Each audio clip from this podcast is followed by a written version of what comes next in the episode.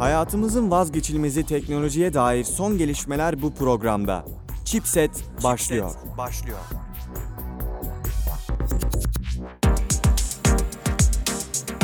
Merhaba sevgili dinleyiciler ben Fatih Can Bekti. Haftalık teknoloji programı Chipset'in 8. bölümünden hepinize selamlar sevgiler. Nasılsın Melisa? İyiyim Fatih'im seni gördüm daha da iyi oldum.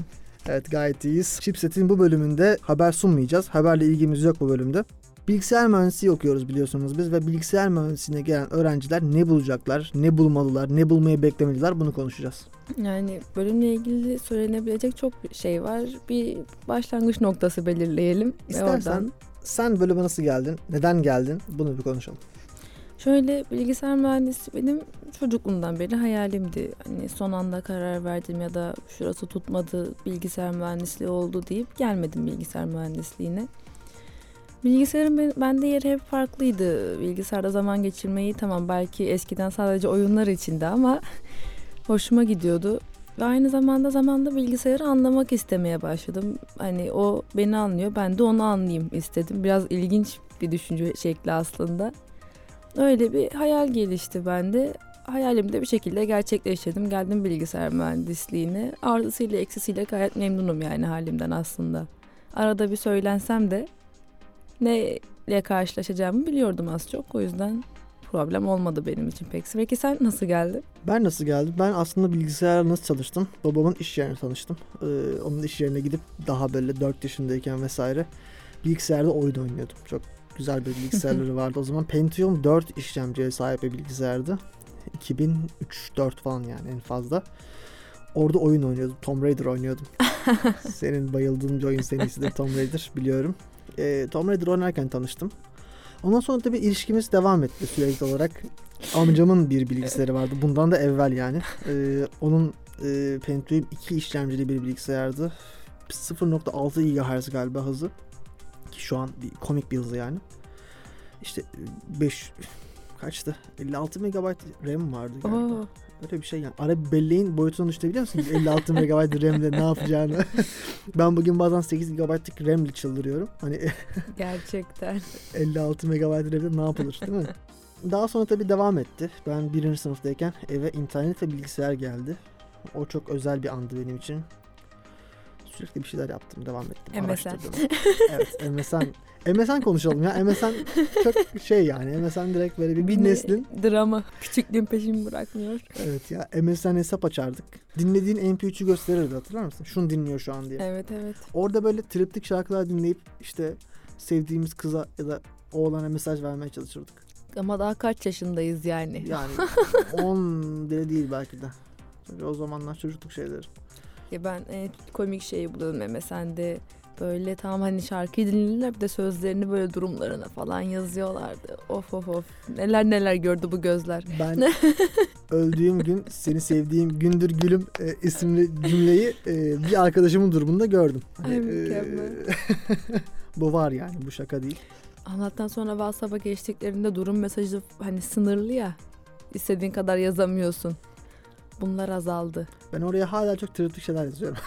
Okumuyorum.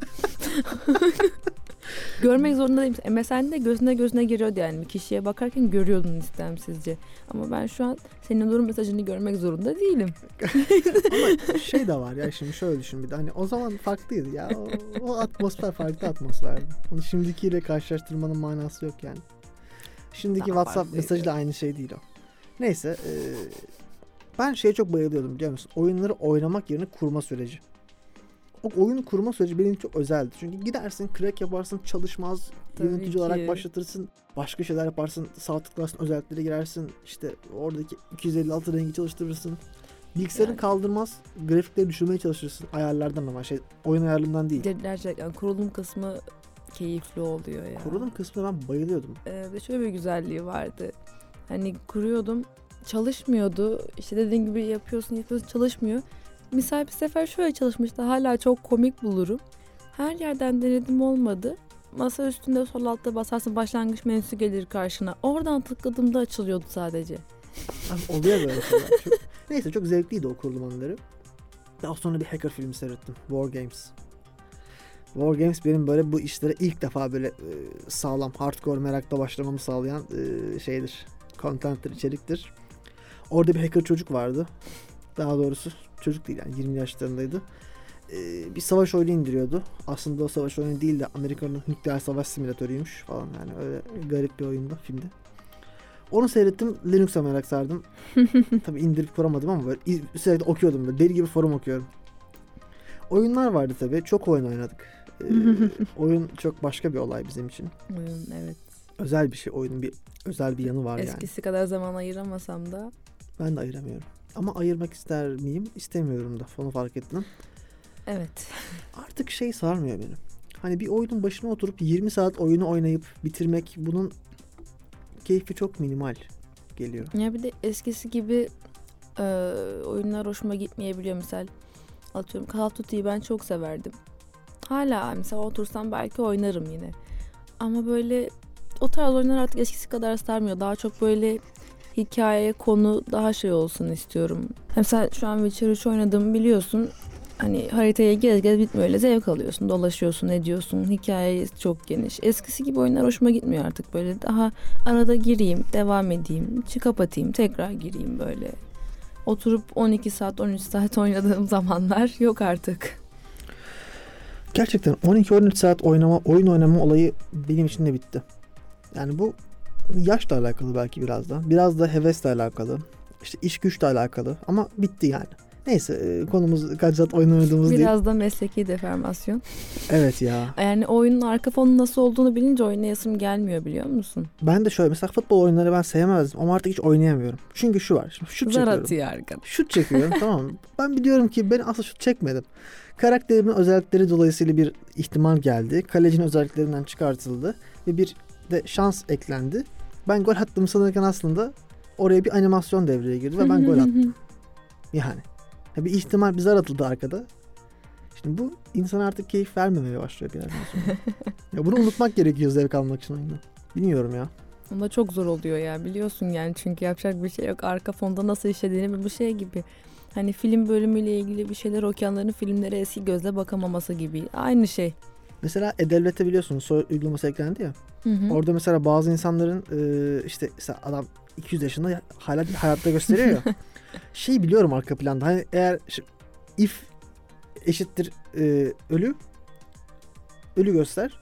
Ölü değilse else sağ göster diyor. Şimdi adamın ölüm kaydı olmadığı için otomatik olarak sağ çıkıyor. Aynen öyle. Ya bu kodu arka kafamda tahmin edebiliyorum nasıl bir kodu olduğunu orada. Şimdi bunu bilmek bir garip hissettiriyor insana ister istemez. Değil mi? Yani ya hiçbir şey eskisi gibi bakamıyorsun. Neyse biz kendi özel hayat hikayemize devam edelim. Ya ben devam ettim işte ondan sonra.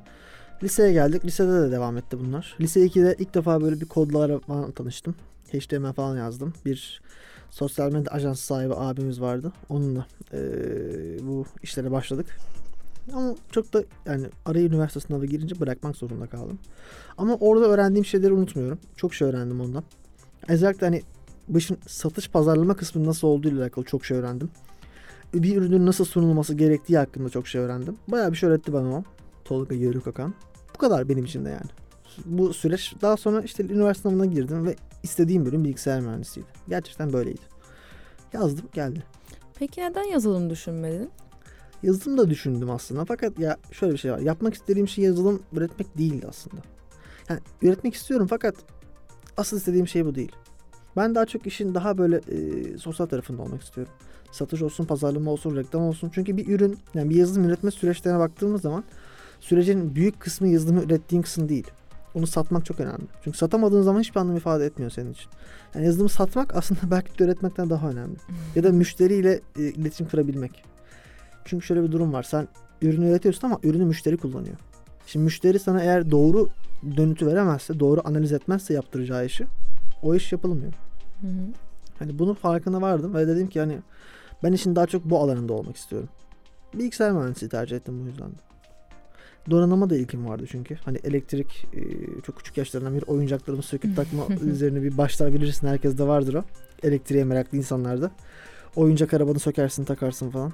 Parça arttırırsın bir de. O çok var bende. Söktüğüm şeyden kesin parça arttırırım. ya üç tane vida ya iki tane orada BIOS pili falan kesin artık Sen elimde geri kalır. birleştiriyorsun artan parçalar. Bir yerde bir terslik var. Ama çalışıyor biliyor musun? E fazlalıkları çıkarmışsın. Evet ya bu- bunun nasıl bir maliyeti var bilmiyorum ama firmalara kaç centtir artık onların artan parçanın maliyeti ama artıyor. Şaka değil yani. Ha tabii arka planda bizim bilmediğimiz şeyler de vardır. O parçaların bir sebebi de muhakkak vardır ama hani bilmiyorum şu an e, çok Bir şekilde çalışıyor. ya çalışıyor. Kasada aynı şeyi yapma da. bu, bu karta ihtiyaç yok ya ekran kartını çıkarıp atma. Elektrik, elektronik, bilgisayar mimarisi derslerimizde sonra. Üzmeyelim kendimizi? Doğrudur. Bir aslında bilgisayar mühendisliğinin ne gerekiyor ona bilgisayar mühendisi öğrencisi olarak hani bizim gözlerimiz tabii şimdi biz şey değiliz biz bitirmiş insanlar değiliz bölümü. Yani henüz daha birinci sınıf öğrencileri Bizim burada yapacağımız yorum, yaptığımız, yapacağımız yorum, e, görüşümüz, bakış açımız bir birinci sınıf öğrencisi bakış açısı. Hani tabii geldik çok şey gördük. İster istemez hangi bölüme gidersen hangi çok şey görüyorsun. E biz daha bir de bölümle alakalı insanlarız. Hı hı. Hani dışarıdan da şeyler yapan insan. Ben dün iki gün etkinlikteydim. 48 saatin 25 saatini etkinlikte geçirmişim. Eğitimde geçirmişim yani. Yani. Ya bunlarla ilgilenen insanlarız ve e, bu yani bir, bir yerinden yakalayabildiğimi düşünüyorum olayı. Bilmiyorum. Ha tabii daha profesyonel, daha e, bilgili abilerimiz kesinlikle var. Onlara da e, buradan hani özür dileyerek yorumlarımızı yapacağım. Sen de Yani öyledir. tabii ki şu an yani ne olursa olsun henüz birinci sınıfız ve belki çok şeyi bilmiyoruz henüz. Ya hayata şu an farklı açıdan bakıyoruz. Belki Hı de hı. 4 sene sonra başka bir yerden tutacağız hayatı. bence böyle bir programı her yıl yapmalıyız. Evet, yap, bir sefer yapalım yani bir sefer her yıl yapalım bunu. Yapalım. Ya bir de şey var. Hayata farklı bir yerden belki başka bir bilinç seviyesine oluşacağım. Tamam mı? O bilinç seviyesinde de değişecek düşüncelerim. Bilmiyorum. Tabii ki. Biz şu an şu anki bulunduğumuz seviyeden bakıyoruz. Şimdi sence ben sana sorayım. Bir bilgisayar mühendisinin neye ihtiyacı var? Ne- Hangi özellikleri taşımalı iyi bir bilgisayar mühendisi öğrencisi? Ee, benim görüşüme göre her şeyden önce buna fazlasıyla merakının olması lazım. Bunun e, kesinlikle hani öyle basit bir ilgi olmaması lazım. Gerçekten ilgisini çekmesi lazım. Çünkü bu öyle ya bilgisayar güzel işte gireyim nasılmış bakayım deyip girebileceğim bölüm olduğunu düşünmüyorum. Hiçbir normal insan girip de orada 2 saat 3 saat en basitinden o da kod yazmak istemez biliyorsun en son verdikleri ödevi daha hala tamamlayamadım. 6 saat 7 saat kod çalıştığımız oluyor seninle biliyorsun. Bunları yapabilmek için buna ilginin olması lazım bence her şeyden önce o gel. Hiçbir şey bilmesen bile burada sonuçta hiç kimse doğuştan kodlamayı bilip gelmiyor bu bölüme. Bilmek, kodlamayı önceden bilmek illa bir bilgi birikiminin olmasının gerekli olduğunu düşünmüyorum bu bölüme girmek için. Ama kesinlikle ilginin olması lazım. Merak edilmesi lazım, araştırılması lazım sürekli.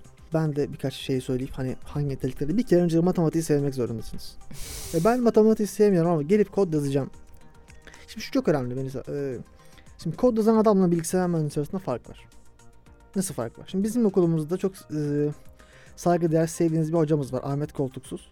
Şimdi o Ahmet Koltuksuz beyefendiye baktığın zaman ve yanına bir de başka birine baktığın zaman o şeyi anlıyorsun.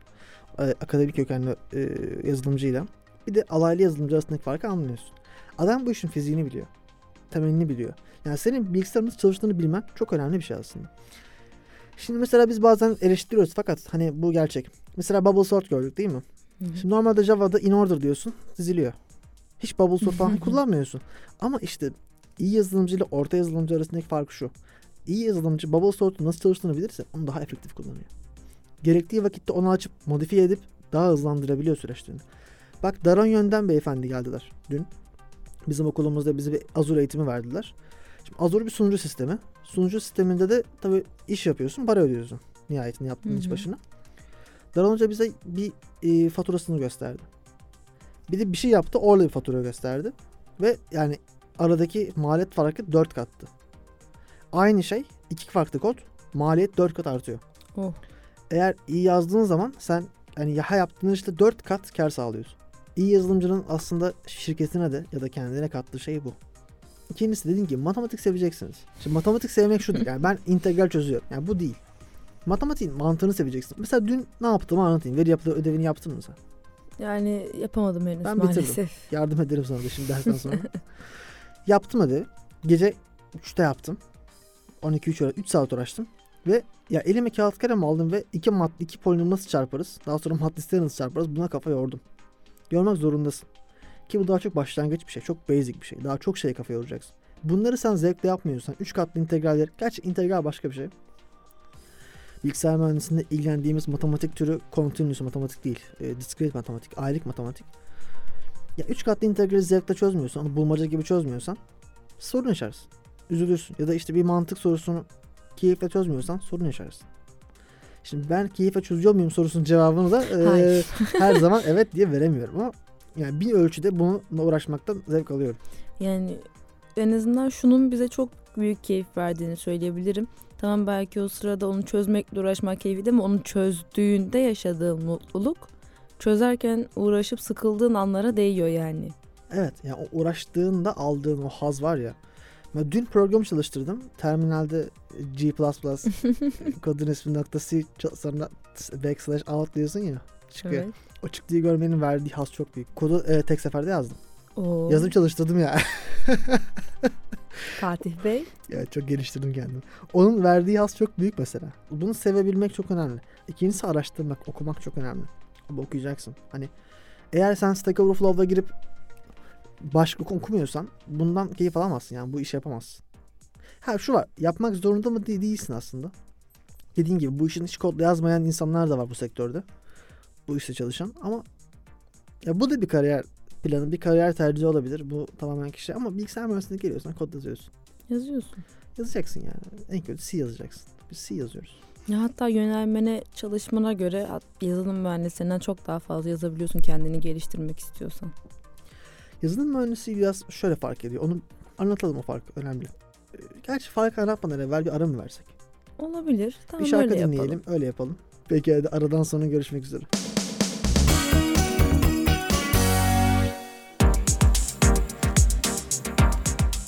Merhaba sevgili dinleyiciler. Ufak bir aranın ardından tekrar sizlerle birlikteyiz şu anda. ee, Yaşar Üniversitesi radyosundayız. Haftalık teknoloji programı Chipset'in 8. bölümünden devam ediyoruz. Ufak bir ara verdik. Bu hafta ne konuşuyorduk Melisa? Bilgisayar mühendisliği nedir? Neler beklenmeli, neler beklenmemeli?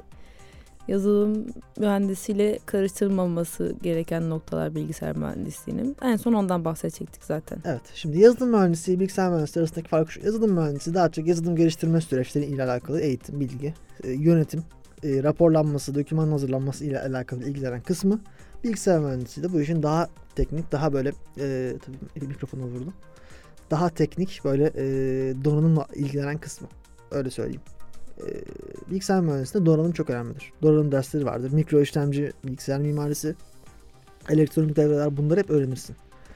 Yazılım mühendisi de bunları öğrenmez. Tek odan yazılımdır. Yazılım geliştirme süreçleridir. Bu öyle şeylerdir. Yani bu çok ciddi bir fark aslında bakarsan. İkisi farklı disiplinler aslında. Öyle tabii ki. Tercih yaparken hangi disipline git, yani gitmek istediğini seçerek, bunu bilerek tercih yapman lazım. Ben bilgisayar mühendisliğini seçtim. Sebebi şuydu. Hani yazılım geliştirme süreçleri ilgileneyim, meraklıyım. Fakat o kadar değil. yani donanım benim için daha değerli geldi. Daha daha değerli bilgi geldi. Yani şöyle söyleyeyim biz şey yapıyoruz. RAM üzerine cambazlık yapıyoruz aslında. Hani bizim yaptığımız iş veri yapılarında bu. Cambazlık. Aynen öyle. Yazılım mühendisliği böyle değil. Biraz daha farklı o açıdan. Hani bir diğer önemli noktaya gelelim. Neye ihtiyacımız var? Bilgisayar mühendisliği bölümüne gelirken. Pırıl pırıl bir beyne. Evet, heyecanlı, e, bilgiye aç, pırıl pırıl e, kafalara ihtiyacımız var. Bu çok net yani. Bu olmazsa olmazlardan bir tanesi. İkincisi de şimdi şunu çok geliyor. Bunu da duyuyorum etraftan. Hani bilgisayar mühendisliği yazacağım. Bilgisayar ihtiyacım var mı? Şimdi aslında yok. Çünkü okulunuz gittiğiniz üniversite size bu ekipmanı sağlamak zorunda. Yani ödevinizi yapmak istediğiniz zaman okulun size ödevi yapacağınız yeri gösterebilmesi lazım. Ki zaten bütün üniversiteler bunu gösterirler. Masaüstü bilgisayarınız varsa eğer ki bu sen tecrübe ettim bunu bir dönem boyunca. Hı hı. Laptopu yeni aldın. Ee, Nasıl geçti o bir dönem? Ya Sorun yaşadın mı? Açıkçası pek bir problem olmuyordu. Hani şöyle bir sıkıntısı oluyordu. Okulda arkadaşlarınla çalışacaksın. Şimdi tam arkadaşının laptopundan çalışıyorsun ama e, o, o sırada yazıyor. Sen yazmıyorsun o kodu bizzat kendin yazmıyorsun. O sırada anlamanda bazen problem her zaman değil ama daha sıkıntılı oluyor anlamak daha zor. Çünkü kendin yazmanla birinin yazdığını görmek çok farklı oluyor. Ha, ne oluyor? Kodun atıyorum resmini çekiyorsun. Kendin evde yazmaya çalışıyorsun. Çek, bazamadığın yerde çektiğin resimden bakıyorsun. Öyle denenebiliyor. Onun dışında pek bir sıkıntısını görmedim. Hani derste de faydası olmuyor desem yalan olur ama laptopun. Hoca anlatırken sen bizzat orada yazıp deniyorsun. Ama bir masaüstü olduğunda kağıda yazıyorsun. Onun da faydası oluyor. Özellikle sınavlarda faydası oluyor kağıda yazmanın da. Hani aslında çok bir dezavantajı yok masaüstü bilgisayarın. Yani eğer masaüstü bilgisayarınız varsa ve ya şimdi şöyle söyleyeyim. Nasıl bir bilgisayara ihtiyacımız var sorusu gelir önce bence bundan evvel. Şimdi bilgisayar mühendisliğinde e, eğitim hayatınız boyunca yapacağınız işler için bir donanıma ihtiyacınız aslında yok. Çok böyle minimal şeyler yapıyorsunuz. En büyük size harcayacak olan şey tarayıcınızdır. Ee, internet tarayıcı, Chrome'dur ya da hangisini kullanıyorsanız. En fazla kaynak harcayacak olan yazılım o. Başka bir şey yok. Ya da belki ileride böyle bir server sunucu kurmak isterseniz biraz o harcayabilir. Bunun dışında herhangi bir zorlayan şey yok bilgisayarımızda var mı? Yani tek Ubuntu kuruyorsun bir de. Ya o, o işletim sistemi açıkçası. İşletim o, sistemi kuruyorsun. O da RAM'ini paylaşıyorsun onunla. Evini paylaşıyorsun. RAM paylaşmak ev paylaşmaktır. Ek- ekmeğini paylaşıyorsun, suyunu paylaşıyorsun diyorsun. yani evet şimdi Benim için çok acıydı yani hatırlatırım. evet hatırlıyorum. Çok e, üzücü günlerdi. Karanlık dönemlerdi. Neyse bunlara girmeyip seni üzmeyelim daha fazla. Tam ağlama gerçekten. en çok kaynak tüketecek olan yazılımınız Chrome'dur. Dolayısıyla hani bir şeye girmeyin. Hani benim bilgisayarım yok bilgisayar mühendisi okuyamam gibi bir şey girmeyin. Tabii ki öyle bir şeye Ha, girmesin. eğer diyorsanız ki ben bilgisayar almak istiyorum. Ben bilgisayar alacağım abi. Ne yapayım? Ne alayım? Ben bilgisayar mühendisliğine başlamak istiyorum. Bilgisayar alacağım. Şimdi burada önünde 3 tane hatta 2 tane seçenek var. Bir tanesi Apple üzerinden giden macOS X dünyası. Burada Melisa biraz şey yüzünü ekşitti ama neyse öteki de Windows üzerinden yürüyen öteki dünya. Şimdi burada herkes Windows kullanıyor. Bu bir. Ha, eğer benim bir macOS makinem var diyorsan ve bunu kullanayım mı diyorsan bir sakıncası yok. Öncelikle bunu söyleyebileyim. Bir problem yaşamazsın yani yazılımlarda. Ha makine mühendisi okuyorsan yaşarsın. Çünkü onların kullandıkları SolidWorks isimli yazılım çalışmıyor demekti. Şimdi nasıl bir bilgisayar alalım? Şimdi bir kere kendi açımdan konuşacağım ve çıtayı yükselteceğim. Bunu söyleyeyim öncelikle. Hani bu herkesin belki de e, ulaşabileceği sistemler değil bunlar. Sen de gerçi yüksek bir sistem. SSD var değil mi senin bilgisayarında? Var. Şimdi bir kere SSD olacak abi. Yani benim kullandığım bilgisayar SSD yoksa sıkıntı yaşarım. Üzülürüm yani. Yani şöyle almışken bence alabildiklerinin en iyisini alsınlar. Çünkü e, mesela ben aldım laptop biliyorsun benim aldığım laptop aslında oyun laptopu olarak geçiyor zaten. Ama ben onu özellikle oyun oynamak için almadım. Onu almamın sebebi uzun vadede daha çok faydasını görecek olmamdı. Bilgisayar mühendisliğinde bize hani fazlasıyla yetecek bir laptop belki ama ben ileride daha farklı şeyler düşünüyorum. Biliyorsun işte Unity'ydi, Maya'ydı. Onlarla ilgili şeyler yapmak istediğimde anca beni idare edecek bir laptop. Bir de daha sağlam yaptıkları için oyun laptoplarını daha uzun süreli gidebilecek bir laptop benim için. Onun dışında ekstrem özellikleri var mı? Var. İşte Unity gibi programlar kullanmayı düşünmüyorsanız 3 boyutlu 2 boyutlu tasarım için çok gerekli olmayan bir laptop aslında. Şöyle söyleyeyim mesela benim olmazsa olmazlarından bahsedeyim mi? Evet. Şimdi bir kere öncelikle bir 2.5 GHz'in üzerinde bir işlemci ihtiyacınız var. Bunu söyleyeyim. Düzgün bir işlemci. i5 ve üzeri. İlk işlemci Core- M-Core işlemci falan sakın düşünmeyin. Yo, i5 ve üzeri Sakın. olmalı. O da 7. nesil. En azından i5 olmalı. Çok önemli. i7 olursa daha iyi. Daha çok işinize yarar. En az i5 olmalı. RAM. RAM'in abi RAM çok önemli. Çok önemli. Hani şey RAM önemsiz diye bir laf var. Değil. Çok önemli. Eğer yazılım geliştiriyorsan veya mesela bir mobil aplikasyon yapıyorsan abi RAM'in 16 olmak, olması gerekiyor. Yani 8 RAM'le darboğaza giriyorsun. Ben giriyorum. Bilgis evde başka bir bilgisayarım daha var. Xamarin'de iki emülatör aynı açamıyorum yani. Hem iOS hem Android çıktısını göremiyorum. Şimdi bu benim için bir problem. Ben görmek istiyorum. Yani şimdi bende de mesela 8 GB RAM var ama ben çok memnunum halinden. Bir problemini görmedim hiç. Şimdi burada şu var. E, RAM'in şeyi var. DDR4 değil mi RAM'lerin? O da fark ediyor. DDR3 olsa 8 GB'da duramazdı. ya orası öyle. Seninki 3 mü? 3 Ha. ama 16 GB. Yani vay- 16'dan herhangi bir sıkıntı yaşamadım. Onu söyleyeyim. Hatta DDR2 biliyor musun? Evdeki bilgisayarın işlem şeyi. Evet DDR2. 16 GB RAM benim çok rahat işimi görüyor. Çok beni mutlu ediyor. Yani görsün bir zahmet. Rahatsız etmiyor. Rahatsız etmiyor beni 16 GB RAM. Üzmüyor. 32 olsa daha mı iyi mi olur? Yani fazla RAM göz çıkarmaz. Keşke yapsalar diye düşünüyorum. Yapsa ya onu alacaktım olsaydı. 32 olsa alacaktım. SSD olarak da en azından 256 GB. Bak 128 SSD almayın. Gerçekten bilgisayar mühendisliği öğrencileri ya da herhangi bir bütün yayın dinleyen dünya halklarına sesleniyorum abi. 128 GB depolama alanına hiçbir şey koyamıyorsun. Ben en çok ekran kartına önem veriyorum. Ekran kartı önemsiz değil. Önemsiz diyemem ekran kartına. Ama önemli de diyemiyorum bir kendi açımdan. Şimdi ben bazen video işliyorum. Video işlemi yapıyorum. Hani e, Premiere üzerinde Hı hı. video edit yapıyorum. Şimdi orada render alıyorum. Render alırken performans etki ediyor. Şimdi ben 15 inç bir cihaz kullanıyorum. 13 inç'i de vardı. 13 inçte harici bir ekran kartı yoktu. Onu o yüzden almadım açıkçası. Çünkü Ha. bana bir ekran kartı lazım. Lazım harici ekran kartı lazım. Lazımdı çünkü render alırken yani 80 saat beklemek istemiyorum. Bilgisayar alırken seçeceğiniz bir diğer kritere gelelim. Benim için çok uzay kadar önemli falan önemliydi bu. Ağırlık. Önemli. Abi taşıyamıyorsun. Özellikle yanında taşıyorsan sürekli biz yani yanımıza taşıyacaksan sürekli ağırlığı cidden çok önemli. Hafif bilgisayar alacaksın. En fazla alacağın bilgisayar 2,5 kilo abi. Bence.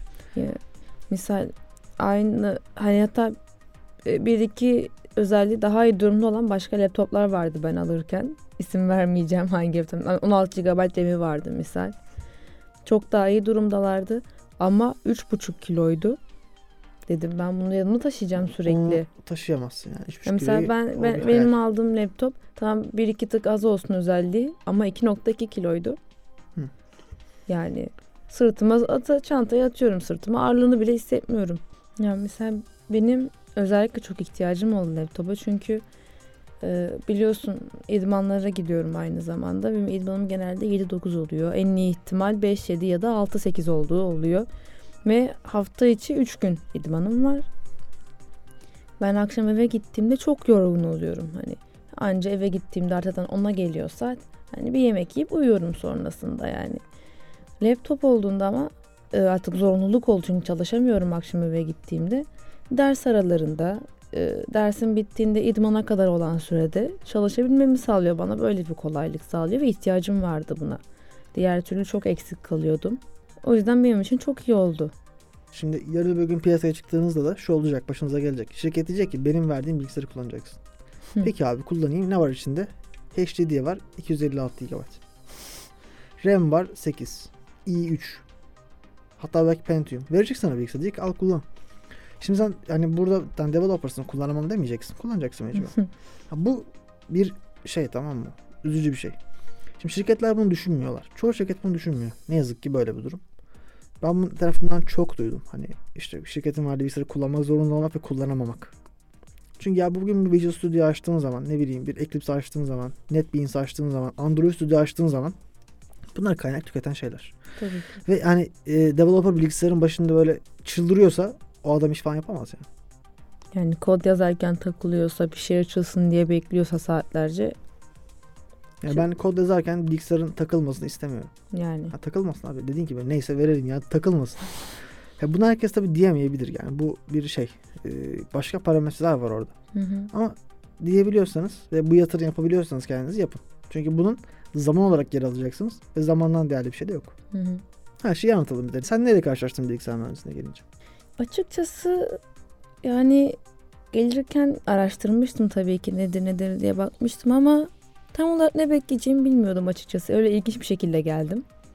Çünkü e, hani okuldan okula dersler, içerikler değişebiliyor. Dolayısıyla tam ne göreceğimi kestiremiyordum. Teknik olarak keyifliydi aslında bölüm dersleri. Çünkü ilk defa böyle kod yazacağım, edeceğim.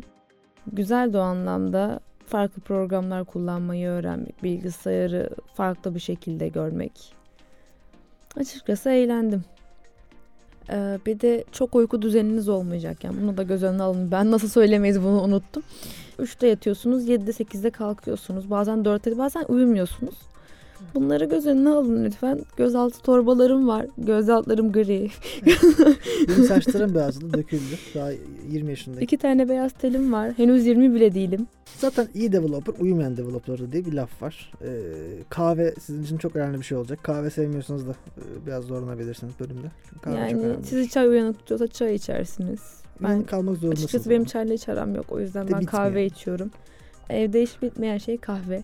Gerçekten yani bilgisayar mühendisliği çok böyle meraklı olmanız gereken bir iş. Bir bu bir de bir şey daha değinmek istiyorum ben. Hani ya şöyle bir şey var. Şimdi bu yazılım yazma süreci koda biz de tabii bu işin daha e, Çok başındayız. başındayız. Fakat başında bile şöyle bir challenge var. Kod yazmayı öğrenmeye başlıyorsun. Orada bir, biraz öğreniyorsun tamam Bir miktar öğreniyorsun. Süper gidiyor her şey. Sonra bir arada bir dönem oluyor tamam mı? Hiçbir şey yaptığın hiçbir şeyin hiçbir işe yaramadığını anlıyorsun. Yani for döngüsü yazabiliyor olman sonra hiçbir, işe yaramıyor. Tamam mı? Bunu anlıyorsun. O noktada çok büyük bir direnç göstermen lazım. Direnç gösterip for döngüsünü kullanmayı tam olarak öğrenmen lazım. Mesela ben de geldiğimde pek bir şey biliyorum diyemem kodlamaya dair.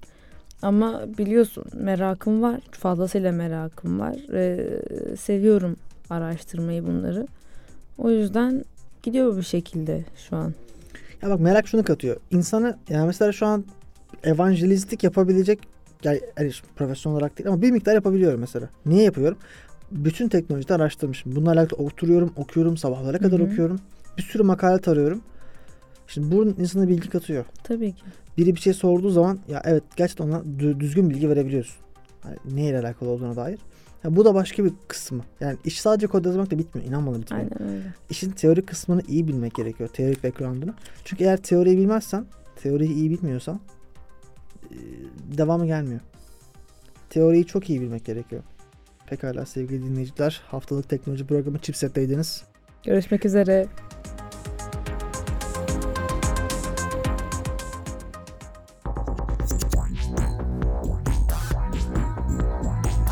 Hayatımızın vazgeçilmezi teknolojiye dair son gelişmeler bu programdaydı. Chipset sona erdi. Sona erdi.